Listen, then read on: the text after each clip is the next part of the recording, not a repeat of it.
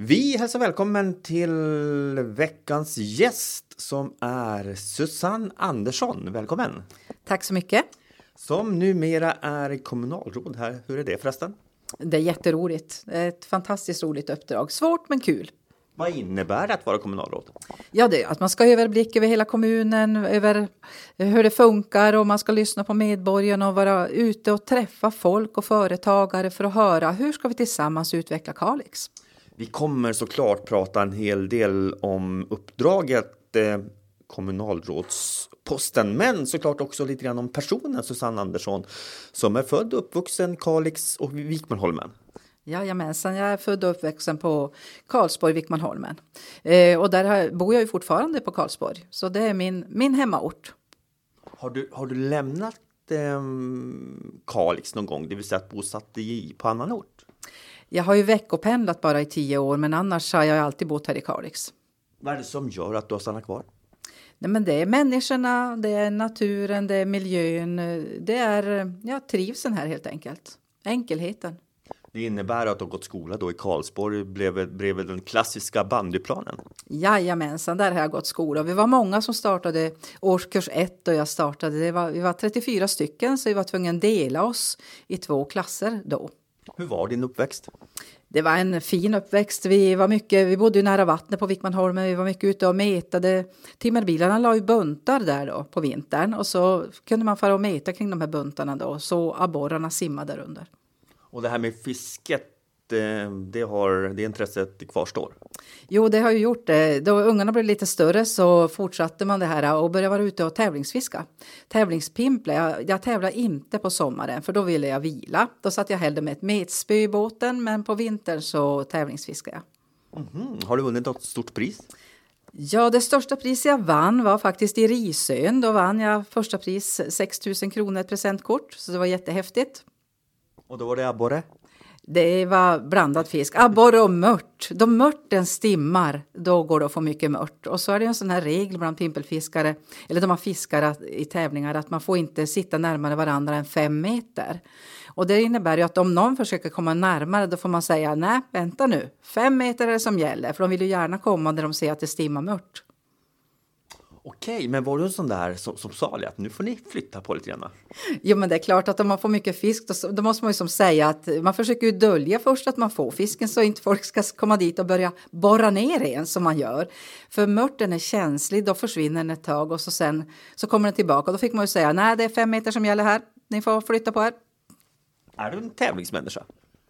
Ja, det sägs så att jag är en tävlingsmänniska. Eh, det sa min ordförande i S-kvinnor också så här att eh, hon är lika mycket tävlingsmänniska som jag så att eh, jag är nog lite tävlingsmänniska. För det var ju så sägs det att du var rätt bra i fotboll och till och med i länslaget. Jajamensan, jag spelade i länslaget och det var ju också jätteroligt, också en upplevelse. På den tiden var det ju så här att man fick ju själv cykla. Jag bodde då på, i Vikmanholmen och Assi hade plan ute mot Erikgören till i Karlsborg och då fick man ju cykla dit. Det var ju inga föräldrar som följde med.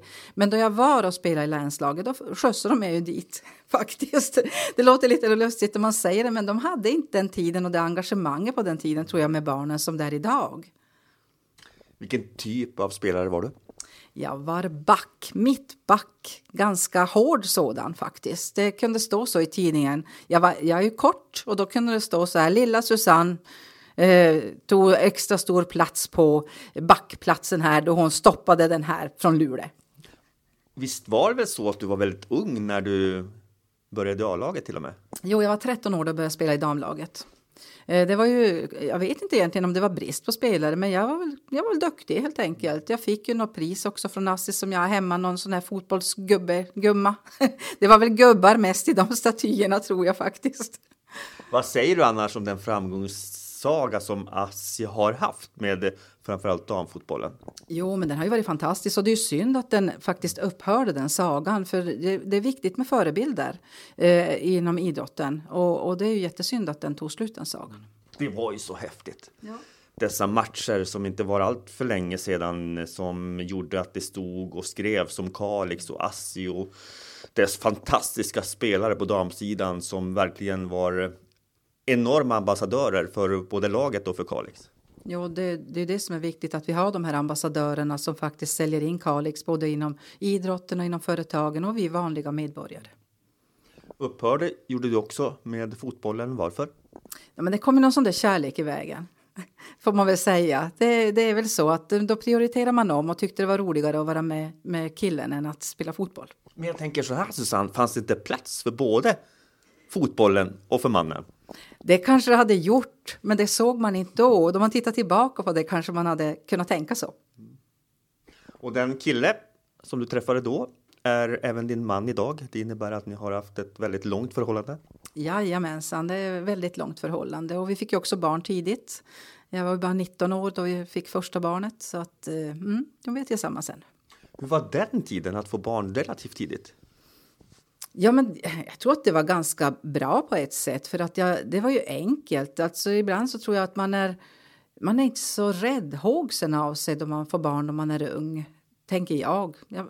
jag. vet inte, men så tänker jag i alla fall. Jag vi hade ju tre barn då jag, då jag var 24 år och jag kommer ihåg då jag låg på BB då de sa, då fick man åka, jag fick åka till Boden med, med minsta barnen då. Och då sa de så här, åh, vi är 24 år, hur gammal är du? Ja, jag är 24. Jaha, det var ditt första barn, är det ditt första? Och nej, nej, så det är mitt tredje. De bara, va? Så det var kanske lite ovanligt. Och det innebär ju att dina barn haft en ung mamma. Ja, det innebär det. Och jag, man blev ju också en ung mormor. Mm. Och det tror jag var roligt. Jag jobbar ju då på Mannhemsskolan där jag blev mormor och, och det låter ju, man kanske har en bild av att en mormor ser ut på ett visst sätt och jag kanske inte såg ut som en typisk mormor då. Eh, så det har varit jätteroligt att vara både ung mamma och ung mormor. Mm. Eh, dina barn eh, har varit utflygna, numera bosatta här i kommunen. Ja, ja, alla har varit utflugna. En i Danmark och två familjer har varit i Umeå men alla har flyttat hem och det innebär att vi har fått hem ett stort gäng till Kalix så det är ju jätteroligt. Mm. Och då har du möjligheten också att träffa din familj oftare än du hade möjligheten tidigare. För jag har hört talas om att du tyckte det var rätt tufft ibland att ha barnen en bit ifrån. Jo, det är ju alltid det att uh, i synnerhet när jag veckopendlade till Stockholm så är det mycket svårare för då kanske man flög upp till Luleå så skulle man vända och föra åt något annat håll. Uh, bilarna i Umeå där vi hade två familjer då. Så att på det sättet var det tufft. Det är ju enklare då man är här. Fast pandemin har ju också gjort att man umgås inte riktigt lika mycket ändå. Man är mer försiktig idag och det här om man är förkyld och så, så, så far man ju inte till varandra på samma sätt. Förut kunde man vara snuvig och ändå får man hälsa på varandra. Men det gör man inte idag. Om vi går tillbaka till dina ungdomsår, fanns där redan intresset för politik? Eh, det var ju så här, vi hade ju en 4H-förening ute på Karlsborg, en ungdomsgård då, och den ville ju då, tyckte man, de äldre stänga igen för man tyckte att det var kanske stökigt där och så där och redan då var vi ute i tidningen, många, flera ungdomar och bland annat jag då protesterade mot den här nedläggningen. Vi skrev ett öppet brev till våra, de som satt i Folkets husföreningen bland annat så att eh, politik kanske man inte tyckte att det var då, men ett samhällsengagemang har alltid funnits. När blev det första politiska uppdraget? Oj, du menar att jag ska komma ihåg det? Ja, jag vet inte, jag kom ju in i fullmäktige ganska tidigt, men jag kommer inte riktigt ihåg året faktiskt. Var det självklart att det skulle bli det parti som du idag företräder? Jo, och det tänker jag ibland kan man tänka tillbaka på så här. Vad är det som gör att man väljer ett parti? Men jag tror att eh, det man hör hemma när man sitter och diskuterar vid middagar hemma med föräldrar och så där så hör man värderingar. Och då tyckte jag att de värderingarna stämde överens med eh, Socialdemokraterna och jag, det var ju då Socialdemokratiska kvinnoförbundet eller kvinnoklubben som jag gick med på Karlsborg. Om vi går till det som hände då under 2022 när det var ett valår. Vi kommer självklart att prata om Susannes tid i Stockholm som varade under tio år. Men, men eh, om vi går tillbaka till eh, bara ett par månader. Hur var årets valrörelse för din del? Ja, men den var ju intensiv naturligtvis. Jag knackade dörr 30 kvällar tror jag var och knackade dörr. Och det var ju jätteroligt. En del blev så här oerhört glada när man knackade på och sa så här Wow, kommer du, kommunalrådet? För jag tillträdde ju då första juli lite i förväg där. Kommer, kommer du att knacka på och vill veta vad jag tycker om, om Kalix eller om den byn jag bor i? Det är ju jättehäftigt. Eh, och jag tänker, vi knackar ju oerhört mycket dörrar och jag mötte på en person som sa, eller någon som sa så här, nej men jag röstar inte på ert parti och då tackar man bara för en eh, och önskar dem en fin kväll. Och jag mötte på en person som var otrevlig. Det är allt jag mötte på under 30 kvällar. Men jag tänker att knacka dörr, det känns kanske inte som det modernaste sättet att nå sina väljare. Fast jag tror att det är det moderna sättet. Det är klart att man ska finnas på sociala medier och det, men det är så otroligt lätt att klicka tumme upp och tumme ner eller vara sur och arg på sociala medier. Men då man träffar dem faktiskt öga mot öga och pratar med människor så eh, det finns så mycket klokskap i alla man träffar som har idéer om hur man kan utveckla Kalix. Så jag tror att det är ett bra sätt att göra det. Sen kan ju en del tycka så här, ja men ni kan ju inte gå och knacka dörr. Det verkar som att Jehovas vittnen, om man tänker de kommer att knacka på. Men först var man väl lite skeptisk mot det för några val sen, men, men man lär sig också att möta människor på ett annat sätt. Jag tänker så här, det personliga mötet ja. är ju oftast det bästa mötet ja. istället för att man eh, skriver ett sms eller man använder sociala medier i en eller annan form. Men just den här sociala kontakten, den är viktig för dig. Den är jätteviktig och jag är väl en väldigt social person. Jag är mycket ute och rör mig på samhälle och träffar väldigt mycket folk och har lätt att prata med alla. Och det, det tycker jag är viktigt.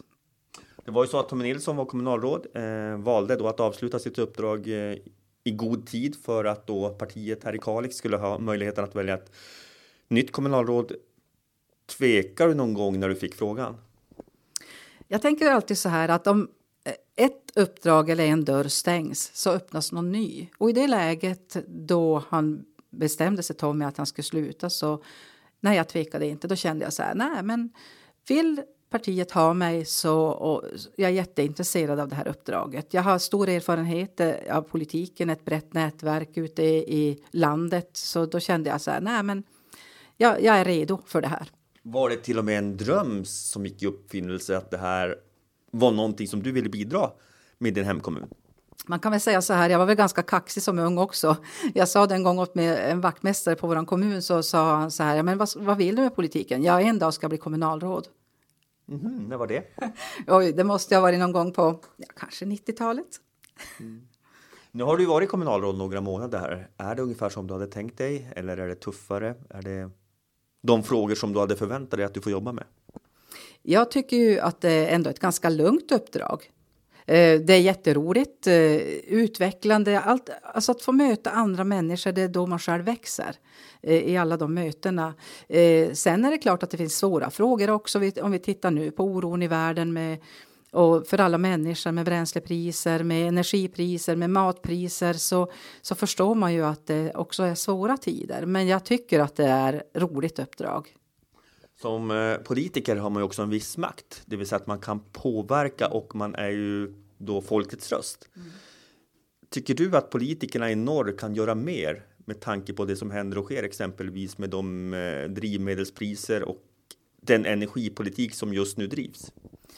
Jo, vi har ju haft en artikel också i Aftonbladet kring det här, men vi måste ju höja röst, våra röster ändå mer. Det pågår ju namninsamlingar på sociala medier och, och just då det gäller elpriset så är det ju jättekonstigt att det är så högt här just nu. För det borde inte vara det. Man pratar om att ja, men det är isläggningen man väntar på, men vi har haft isläggning i alla år i november månad. Så eh, förståelsen för det här är ju det är jättekonstigt. Och sen att de här flaskhalsavgifterna då bara ska gå till södra Sverige till eh, 55 miljarder. Och då man pratar med riksdagsledamöter så säger de att de kommer inte att använda alla de där 55 miljarderna. Vi måste få elstöd hit också för risken för konkurser ökar och för personliga konkurser faktiskt också. Man måste påverka på alla sätt man kan och det är det vi måste hjälpas åt, alla partier, att påverka det här. För det är då vi visar att vi är starka. Men också alla medborgare som faktiskt protesterar mot det här. Det, till slut måste de höra på oss. Mm. Vi pratar med Susanne Andersson som är kommunalråd här i Kalix kommun. Vi går tillbaka till din politiska gärning i huvudstaden Stockholm. Eh, 2011, kan du berätta lite grann om den processen? Eh, jag, hade, jag är ju en väldigt engagerad person och jag hade varit mycket i organisationen. Jag hade suttit i S-kvinnors förbundsstyrelse och eh, så var det någon som frågade mig, får vi nominera dig? Det heter förbundssekreterare, men det är som partisekreterare för S-kvinnor. Alltså, ja, men gör det ni. Det, no, gör det så får vi se. Så var kongressen i Luleå 2011. Vi var ute på Nordkalotten och jag var nominerad och det, jag var också valberedningens förslag. Men jag tänkte så här, ja, ja, men vi får väl se om jag blir vald. Jag hade inte ordnat något boende i Stockholm för jag visste inte om jag skulle bli vald. Och så blev jag vald och så stod man där. Oj då, jaha, nu kanske jag måste lösa ett boende i Stockholm. Men då hade jag partikamrater som jag kunde bo hos. Så de två första månaderna bodde jag ute i Tensta. Och det var ju också en upplevelse med eh, den kulturkrocken som jag kanske säger att det blev. Att man kommer till ett ställe med över hundra nationaliteter. Men det var, eh, ja, men det var jättelärorikt och den, de affärerna som finns där ute, de finns ju inte någon annanstans. Det här innebar också att du fick ändra ditt liv. Eh, att pendla, veckopendla under en lång period. Och hur var den tiden att, att inte bo i sin hemkommun under veckorna? Nej, men jag tyckte att det var eh, lärorikt. Att jag for ju runt mycket i Sverige och träffade andra i andra kommuner och, och tog mycket intryck av, av dem också. Så jag tycker att det var lärorikt. Det är klart att ibland låg jag borta en hel månad i sträck och då kunde det vara så här ah, gud, äntligen får jag komma hem och sova i min egen säng. Jag flyttade fem gånger under tiden där nere. Man fick ju ordna sitt eget boende också. Eh, så det var ju lite så här, ja men nu gick det inte att bo här någon längre. Ja, då måste jag söka något nytt boende. Så att, men det har löst sig hela tiden. Jag är en sån där så här, ja ja, men om en dörr stängs så öppnas någon annan. Kan du beskriva några uppdrag som du hade? Ja, men alltså jag var ju mycket, vi hade ju internationella uppdrag också. Till exempel så har jag varit i Sydafrika två gånger i ett projekt där, som handlade faktiskt om mäns våld mot kvinnor. Eh, och då var, eh, var vi i Eh, catcart hette det. En oerhört hög arbetslöshet. 30 000 invånare, en arbetslöshet på över 70 procent. Mycket alkoholproblem. Eh, de hade ett eh, boende då för, för att skydda kvinnorna, ett hus. Men utanför det huset, utanför de grindarna, satt männen som hade slagit de kvinnorna och söp. Så det var väldigt speciellt att vara där. Men, men jag tänker också det är saker man tar med sig och tänker så här. Hur kan det bli så här egentligen? Och hur, vad kan man göra åt det här? Alltså, vi har ju kvinnor i Sverige också som blir slagna och till och med mördade av den man som sägs älska dem. Andra frågor som du brinner för också är jämställdhet? Ja, absolut. Jämställdhet har jag jobbat med då i tio år och det finns ju mycket frågor. Jämställda löner, hur ser det ut med jämställda pensioner? Hur, hur jobbar vi med rekryteringar? Tänker vi på jämställdhet där? Och vi har ju föredömen här i, i Kalix företag som tänker mycket på att man ska rekrytera jämställt och det, det är det man måste också jobba med. På vilket sätt kommer de boende i Kalix kommun märka att du är kommunalråd? De kommer att se mig mycket ute på samhället. Eh, jag kommer vilja träffa mycket folk. Eh, jag, jag kommer att besöka mycket företag. Eh, tillsammans med min kollega Mikael Engren och, och näringslivschefen så ska vi vara ute mycket på företagen. Och det är som jag säger, det tillsammans gör Kalix till den bästa platsen på jorden att leva på. Det är väldigt, väldigt stora ord. Ja. Ja, men det är det för mig i alla fall. Så känner jag och jag vill att alla andra ska också känna det så att det, det är här jag vill bo och här jag vill låta mina barn växa upp. Jag tänker, i somras hade vi den här barnens sommarfest som var otroligt lyckad och det ska vi fortsätta på för jag tror att om man har en lycklig barndom och uppväxt så vill man bo kvar där eller komma tillbaka om man får gå skolan någon annanstans. Själv tycker jag att vi är lite dåliga på att skryta i Kalix. Vi har många värden som man kanske ibland blir lite blind för. Tycker du att vi kan bli mer stolta i Kalix? Absolut, vi behöver kaxa upp oss lite grann. Men det var också så här, det, det finns en del jantekultur att jobba med här. Då jag, jag vet bland annat en gång, det är en sån här rolig historia, jag hade köpt nya skor. Eh, det var en vit liten sån här känga som jag hade köpt och jag gick in på Coop och så var det någon som visste att jag jobbar i Stockholm och så sa de så här, men kolla nu, någon var jag köpa sig Stockholmsskor. Och så sa jag så här, nej vet du vad, jag har faktiskt köpt de här på Mariannes skor i Kalix. Så att det finns lite jante att jobba med. Hur ska man komma bort från det? Nej, men det är väl att vi måste se varandra och inte vara så där, jag vet inte om det är en avundsjuka eller vad det handlar om, utan vi måste se varandra och jag pratar mycket om det här också, att vi måste lära oss hälsa på varandra, att se varandra för den de är och inte döma varandra för någonting man har hört. Mm. Vi pratar med Susanne Andersson, kommunalråd alltså. Vi går in i ett 2023. Eh, med vilka förväntningar går du in i det året? Ja, men jag känner, ser framtidstro även om jag känner oro. Eh, alltså oro över familjers situationer och eh, ja, människors situationer utifrån elräkningar och räntelägen och sånt där. Men samtidigt också framtidstro. Vi vet att det är etableringar på gång. Vi ser att Gallerian fyller sina lokaler. Vi ser att det fylls lokaler på Köpmannagatan. Eh, så att jag ser eh, tillförsikt och framtidstro ändå. Eh, det händer ju väldigt mycket i norra delen av Sverige just nu med stora etableringar som du var inne på. På vilket sätt kan Kalix dra nytta av det tycker du? Jag ser ju att eh, då vi har det här tåget som nu faktiskt går eh, så det var ju den bästa satsning man gjorde för att man också ska kunna pendla till andra orter. Men vi ska också tänka att folk kan pendla hit. Att vi inte bara tänker att vi ska ha utpendling utan vi ska ha inpendling till Kalix. Vi, vi har ju personalbrist i nästan alla yrken i kommunen så vi behöver ju mer folk. Ja, vi var på Gallerian i söndags till exempel. Då var apoteket stängt för att de hade sjuk personal och personalbrist. Så personalbristen är ju någonting vi måste jobba mycket med och vi behöver få fler att flytta hit och fler att pendla hit. Som sagt var, det är du tillsammans med Mikael Engren som är de två ledande politikerna i kommunen. På vilket sätt har ni fördelat ert arbete? Vi gör ju mycket tillsammans, eh, men vi är ju, jag tänker så här, han är ju egentligen den som har hand om näringslivsfrågorna, men samtidigt så är vi ju där bägge två hela tiden. Eh, så att, eh, ja, vi jobbar tillsammans jättebra. Vi har blivit ett bra radarpar som jag tror verkligen kan lyfta Kalix. Mm. Vi pratade om fisket tidigare här med Susanne som alltså har tävlingsfiskat, vunnit första priset bland annat då i det klassiska Assinappet som tyvärr numera inte finns längre då, men det var en fantastiskt trevlig tillställning med väldigt mycket folk. Har du förresten något bra tips nu när säsongen drar igång? Ofta så har man alldeles för stora krokar. Man ska ha liten krok, för en, en liten fisk nappar på en liten krok och en stor fisk nappar också på en liten krok. Sen gillar jag att fiska med maggot istället för mask. Eh, man måste också tänka på var man har sitt blänke, hur högt upp det ska sitta. Ja, det här är intressant. Är det två eller tre varv man ska eh, veva från botten? Ja, men man ska nog känna sig för lite grann. Det beror lite grann på. Ett varv kan det vara ibland. Eh, sen senare på våren så äter, äter ju fiskarna, ligger de under isen och äter. Då ska man ligga ganska högt upp under isen och så där. Men man får som ibland gå ner och dunka med pirken brukar jag säga. Man får släppa ner sig så dunka till i botten och så vevar man upp lite grann. Och, och nappar det inte på två minuter så är det bara att byta hål. Oj! Två minuter? Känns på något som visar att du inte har tålamod riktigt då. jag, borrar ju, jag borrar ändå inte så mycket hår som de bästa männen gör. De kanske borrar några hundra hår på en tävling.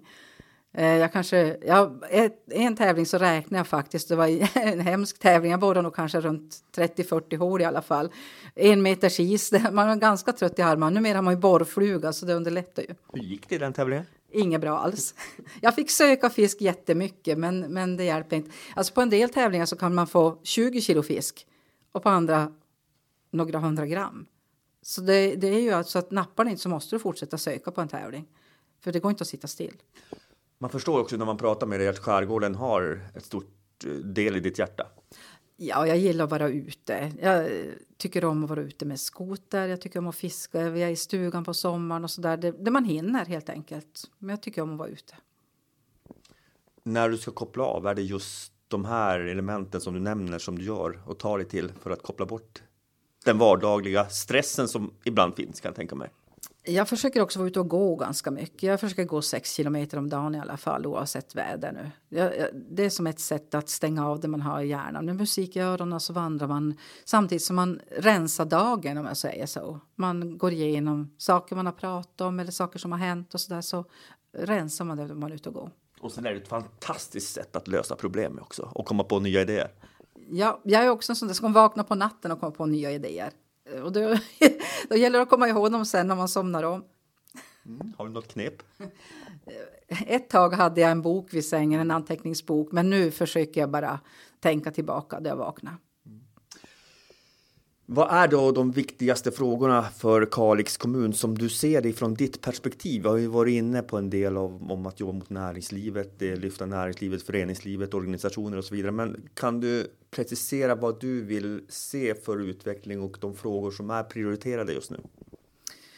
Jag säger till exempel att vi behöver öka inflyttningen och det, det är den svåraste frågan. Hur ska vi göra Kalix så attraktivt så att folk vill flytta hit? Och då måste vi bygga fler boenden, men man måste också se, se vad är det för boendetyper man vill ha.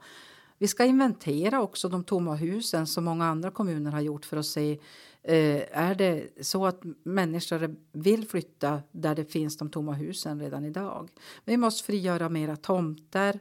Eh, jag ser också så här F-huset som vi ska bygga om på gymnasiet nu. Det är jättebra. En, en otrolig jämställdhetssatsning är ju det som har varit en gammal industrilokal som kanske inte har varit nog attraktiv. Eh, vi har det särskilda boende vi bygger för att få en attraktiv eh, boende för de äldre men också för personalen där. Att det ska vara bättre arbetsmiljö för dem. För den är ju jätteviktig, arbetsmiljön. Eh, men jag tänker bemötandet är en fråga som vi behöver jobba jättemycket med. Hur vi bemöter varandra, både eh, alltså vi som politiker men överallt i samhället hur man jobbar med bemötande för det är det som skapar attraktiviteten. Bemöter vi varandra väl så tänker man så här, men här var ju härligt jag tycker i sommar har jag varit så otroligt stolt över de planteringar som har varit ute här i Kalix också. Och det är många som har stannat till och sagt så här, men vad det är fint här i Kalix. Tänk om det skulle vara så här fina planteringar i vår kommun. Då vill jag ge verkligen en eloge till parkförvaltningen, för det skapar också attraktivitet. Kalix ligger ju alldeles intill en pulsåder som kallas E4 där det passerar idag ungefär 12 000 bilar per dag i snitt mellan två och tre bilpersoner i varje bil. Mm. Här känns det spontant som att det finns en enorm potential att få in någon procent mer av de här som sitter i sina bilar till Kalix. Har du där några funderingar på vad man skulle kunna göra för att få en del av de här att stanna till? Förr i tiden hade man ju en grindslant, men vi är inte riktigt där kanske. Nej, eh, det är någonting vi är nöjt att knäcka helt enkelt, hur vi ska få dem att stanna till, hur vi kan marknadsföra våra affärer och restauranger mer, att man stannar till faktiskt och äter här eh, då man är på väg någon annanstans. Eh, så att det gäller att få till det här stoppet och, och hur det stoppet ska se ut, det har jag inte riktigt ännu format. Du sa tidigare här lite hemlighetsfullt etableringar på gång och då blir man ju sökt intresserad och lite nyfiken också vad det handlar om. Men vi tog ju detaljplaner till exempel på sista kommunfullmäktige då det gällde Näsbyängarna och i Töre och så där. Så det är ju saker på gång, men vi kan inte ännu berätta vad. Utan vi får invänta etablerarna. Hur går det jobbet till förresten? Det är ju ofta näringslivsenheten då och samhällsbyggnadsförvaltningen som eh, arbetar tillsammans där för att eh, det är dit man vänder sig om man vill etablera sig här. Och, och, idag behöver man ju inte ragga etablerare utan folk hör av sig hit och säger vi vill etablera oss i Kalix. Läget är bra i förhållande till de andra etableringarna i Norrbotten och vi välkomnar verkligen alla etableringar. Men jag vill också säga att vi är oerhört stolt över de företag som redan idag finns här. Jag tänkte komma in på det, för det är lätt att man fokuserar så mycket snacket just på att nya företag ska komma in. Men som du säger Susanne, grunden till ett samhälle är ju de befintliga företag som finns och vi har ju otroligt bra företag i hela Kalix kommun. Här har ju en diskussion varit om den näringslivsranking som finns och ni har faktiskt gått ut nyligen och varit rätt kaxiga över att eh, den här rankingen ska förbättrats. Väldigt många placeringar. Jag tror att rätt många är intresserade på vilket sätt ni kommer att jobba mot näringslivet. Men det handlar också om att skapa dialoger tillsammans med näringslivet för att höra. För att jag, jag, känner att jag har inte riktigt kunskapen vad missnöjet är i den här rankingen. Och då måste man ju träffas och prata med varandra. Istället för att prata om varandra så pratar man med varandra för att, för att lösa det här framåt. Och jag, det har ju med bemötande att göra eh, tänker jag, en stor del. Men, men vi behöver sätta oss med dem och det ska vi ta tag i nu efter nyår. Och vi har ju sagt att vi ska upp på övre halvan i svensk näringslivsranking och det är ganska kaxigt. Men kan Boden, som har kommit upp väldigt högt, så borde vi kunna det också. Det är vår målsättning i alla fall. Ja, det känns ju verkligen som att förutsättningarna är goda här i Kalix för att ha ett väldigt attraktivt eh, näringsliv, eh, men också att man stiger i de här olika rankingarna som finns. Nu ska vi säga att det finns ju andra rankingar ja. där Kalix ligger väldigt högt upp. Jo, vi har ju en annan ranking som heter Nöjd kundindex, NKI, och där ligger vi på plats två. Mm. Så att eh, det är det som ibland kan fundera över. Varför är det sån differens mellan den här Svensk Näringslivs ranking och den här andra? NKI är ju den där de verkligen är i kontakt med kommunen och, och får hjälp. Så det, det, behöver vi verkligen analysera. Och, och jag, jag, tänker att man kanske har gjort den här analysen, men jag har inte sett någon skriftlig analys på det där. Så att det är något man behöver verkligen sätta sig ner och fundera tillsammans på. Mm. Eh, att vara kommunalråd innebär också att man är offentlig. Ja. Det vill säga att folk kommer att känna igen det, gör säkert det redan nu, men, men en, ju mer tiden går, ju mer offentlig blir du. Hur bekväm är du i den rollen? Men jag känner väl att jag alltid varit en ganska offentlig person. Sen jag var fullmäktiges ordförande och jag har varit, genom att jag är en social person så har jag alltid varit mycket på samhället och så där. Så att jag tänker att det blir inget annorlunda. Jag är jag i alla fall. Kommer du förändra ditt liv på något vis? Nej, det kommer jag inte. Jag kommer vara mig själv alltid. Om du skulle beskriva dig själv med tre ord? Med tre ord! ja, men oftast positiv, glad, utåtriktad, pratglad person. Vad gör du arg och förbannad? Orättvisor. Jag blev arg över de här schimpanserna som man sköt ihjäl till exempel. Jag kan bli arg då man gör både människor och djur illa. Det gör mig arg. Vad gör dig glad?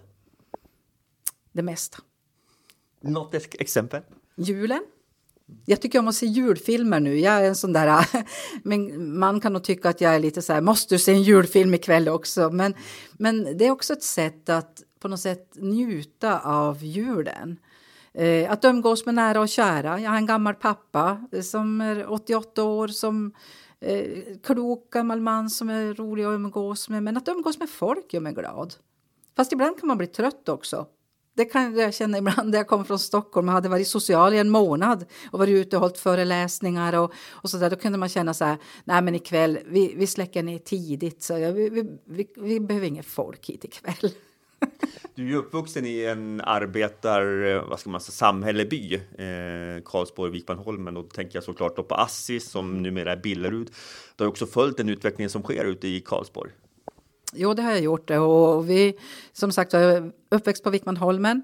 Eh, och då var det där man la ner buntar från timmerbilarna på isen där. Och sen eh, den utveckling som har skett så har det ju skett en otrolig utveckling där. Så att eh, hamnen som är ombyggd och eh, ja, jag tänker klimat eller miljön. Man har jobbat med jättemycket med där och så där. Så att eh, samtidigt som det är lite tråkigt att det är mycket som är stängt på Karlsborg. Bruket hade ju tidigare hand om platsen och klippte gräs och, och så där och det var mycket bostäder, arbetarbostäder och det är ju mycket rivet bort och, och, på det kan jag känna en sorg över att vi hade tidigare två affärer, vi hade kiosk, vi hade bank, ett livaktigt Folkets hus och det så över det kan man känna en sorg. Men jag tror också att det var många som var inflyttade där som inte hade rötterna i Karlsborg och då sågen lades ner. Då valde man att flytta därifrån helt enkelt till sin hemby kanske. Men jag tänker att det finns potential det finns ju fina områden i Karlsborg som man skulle kunna utveckla. Ja, självklart. Och både industriområden men också för människor att flytta till. Vi har till exempel Rågholmen som är en, en het potatis, får vi väl säga. men som skulle bli jättefint om man verkligen eh, fick byggnationer där nu. Och vi behöver ju det här att blomstra helt enkelt. Hela Kalix ska ju blomstra. Och Mm. Med, med, mitt resonemang så vill jag komma in på landsbygden lite grann. Mm. Eh, vi har ju, tycker jag, ett, ett, helt fantastiskt landsbygdsliv. Vi har otroligt eh, många byar som är aktiva, engagerade och så vidare. På vilket sätt vill du se framtiden och utvecklingen i våra byar? Ja, men det är precis som du säger att vi har jättemycket fina byar och egentligen så räknas ju Kalix som en landsbygdskommun hela Kalix. Men vi vill ju starta medborgardialoger för att lyfta alla krafterna som finns där så att vi tillsammans kan se så här. För om en har uppfunnit hjulet så behöver inte en annan göra det utan det är tillsammans vi ska utveckla Kalix och det vill vi göra genom medborgardialoger. När man pratar med folk så säger man att du är engagerad. Som politiker ska man vara engagerad, men det gäller ju också på något vis att vara på rätt sida om det här strecket. Och det jag menar med det är att det finns ju då politiker och det finns tjänstemän. Tycker du det kan vara svårt ibland att ta den här gränsdragningen? Det tror jag. Jag är ju en väldigt engagerad person och, och den här äh, rollen mellan tjänstepersoner och politiker är svår. Eh, bägge två kan trampa på fel sida, men jag tycker också att man ska vara rak med varandra och säga vänta, stopp och belägg, nu har du trampat på fel sida. Och jag respekterar det, för jag är en rak person. Och eh, tycker folk att jag trampar på för hårt så, så är det bara att säga till. Men är det en svår gränsdragning tycker du? Jag tror att många upplever det som en svår gränsdragning. Men, ja, men det är en bred gråzon helt enkelt. Vad är politikens ansvar och vad är tjänstepersonernas ansvar? Det, det är en, borde inte vara en svår, men det är det. Mm. I synnerhet om man är engagerad. Ja, men så är det. Och det är i allra högsta grad Susanne Andersson som alltså var veckans gäst här i Kalixpodden. Hur kändes det förresten att sitta så här och prata dels en del privata saker men också om den roll som du har blivit vald till? Nej, men jag tycker det har varit kul. Jag är ju en social person så jag gillar ju sånt här. Ja, du gillar att prata. Ja, tydligen. tydligen så gör jag det. Jo, men jag tycker jag brinner ju för Kalix och för Kalix utveckling och alla människor här och vill att alla ska känna den här stoltheten över Kalix och känna att här är platsen jag vill bo på.